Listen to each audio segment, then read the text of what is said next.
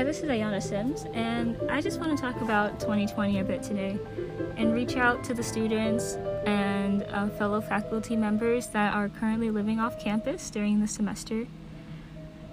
so, first, I'll just say 2020, wow, this is the year I used to jokingly call the year of perfect vision, and honestly, it couldn't have been anything further from that. Um, honestly, it's probably more comparable to my own eyesight. You know, I can barely already see what's in front of me, but beyond what I can see, it's just blurry, misconfigured shapes. Um, this year, like me, many high school students just graduated and uh, began their first year of college uh, this fall. And uh, already at the beginning of the semester, cases were being supported on campus, um, and the numbers were only increasing.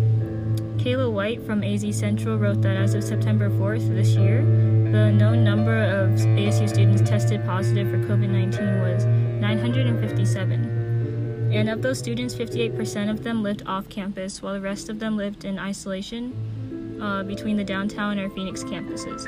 So that means about like 42% of the reported cases were actually from students on campus. Um, so naturally, many students like myself made the decision to apply for off-campus housing, and we are now in the middle of completing our first semester of college remotely. Woo! So first, I'd like to thank all of my teachers and fellow ASU staff that have tried so hard to make this transition to remote learning as smooth as possible. And second, I'd like to thank and congratulate my peers who managed to survive their first semester. So good job, guys! You made it. We made it. Um, of the students attending ASU remotely, virtual learning has had various impacts on all of us. Um, just like us, kids that are in high school, middle school, and elementary school, they're all saying that they're having um, troubles staying motivated and focusing on their studies, and overall not really enjoying the virtual learning experience or just finding it lacking but especially in the social aspect, some people are reporting that they feel lonelier and more isolated than usual. While I definitely think that that's true, um, I think that remote learning can have a lot of um, benefits for students and even educators. It's it can be more convenient even. Um, from Roche from LearningIndustry.com, they say that this, a survey conducted in March of 2020 found that 60% of respondents, our students, found the switch to remote learning to be relatively easy. Uh, that would leave about 40% of respondents saying that they found the switch difficult, and in terms of the amount of people that uh, they had responding to their survey, that's about 40% of the respondents to their survey. And then they go on to say that 64% of students express concerns over staying motivated and maintaining focused as they get easily distracted. Um, of my own peers, I've heard that it's hard for them to stare at a screen for hours and watch their teacher talk, and they find even that talking um, to their classmates through Zoom is uncomfortable because they feel like they're talking to themselves. I had a classmate tell me that even when they're in the physical classroom, they feel uncomfortable because half of the class is on a screen at the front of the classroom and they feel like we're all watching them. So I definitely couldn't agree more with them about the kind of relative oddness of talking in class over Zoom.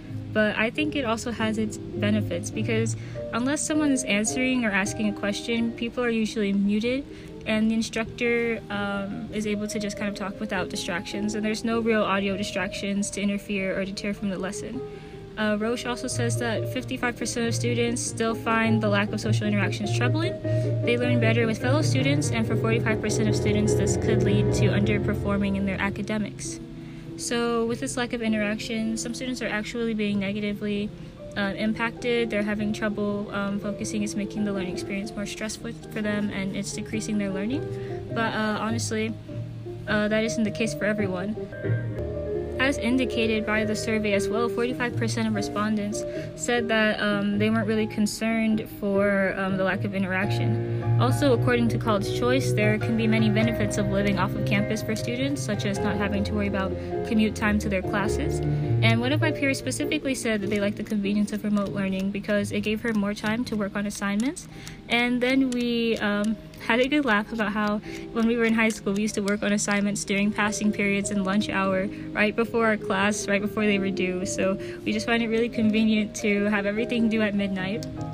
Um, Michelle Airport, an ASU student living on campus, at least as of March this year, says, um, I am still living in my room at a dorm called Taylor Place on ASU's downtown Phoenix campus, but I don't know for how much longer.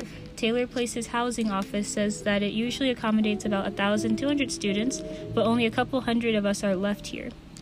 Uh, Airport says that campus has become like a ghost town, and the reason that they haven't left campus yet is because they're afraid of bringing something back from campus to their home, and they don't have internet at home. So, from the looks of it, a lot of people are staying on campus, but they are considering going back home and living off of campus now that campus is kind of becoming a ghost town. So there's that. Personally, um, attending ASU remotely hasn't been too harsh on me, and I actually haven't um, been to campus myself, but uh, in terms of just the remote learning and um, social interaction, uh, I've been making it. Um, so, but it's definitely going to be interesting to see what the future of schooling looks like from here going into 2021. And it looks like people will probably want to stay off of campus for another semester. Some people probably make that transition from living on campus to now um, living off of campus this next semester. Um, but I think the ASU is going to keep on trying to make remote learning a more wholesome experience and a more efficient experience for the following semester. Um, so, with all that being said, I do really hope that the situation will improve for students struggling uh, academically and socially because of this situation. And maybe they'll consider just staying home because safety is number one priority. With that being said, thank you for listening to my podcast. And as always, be safe.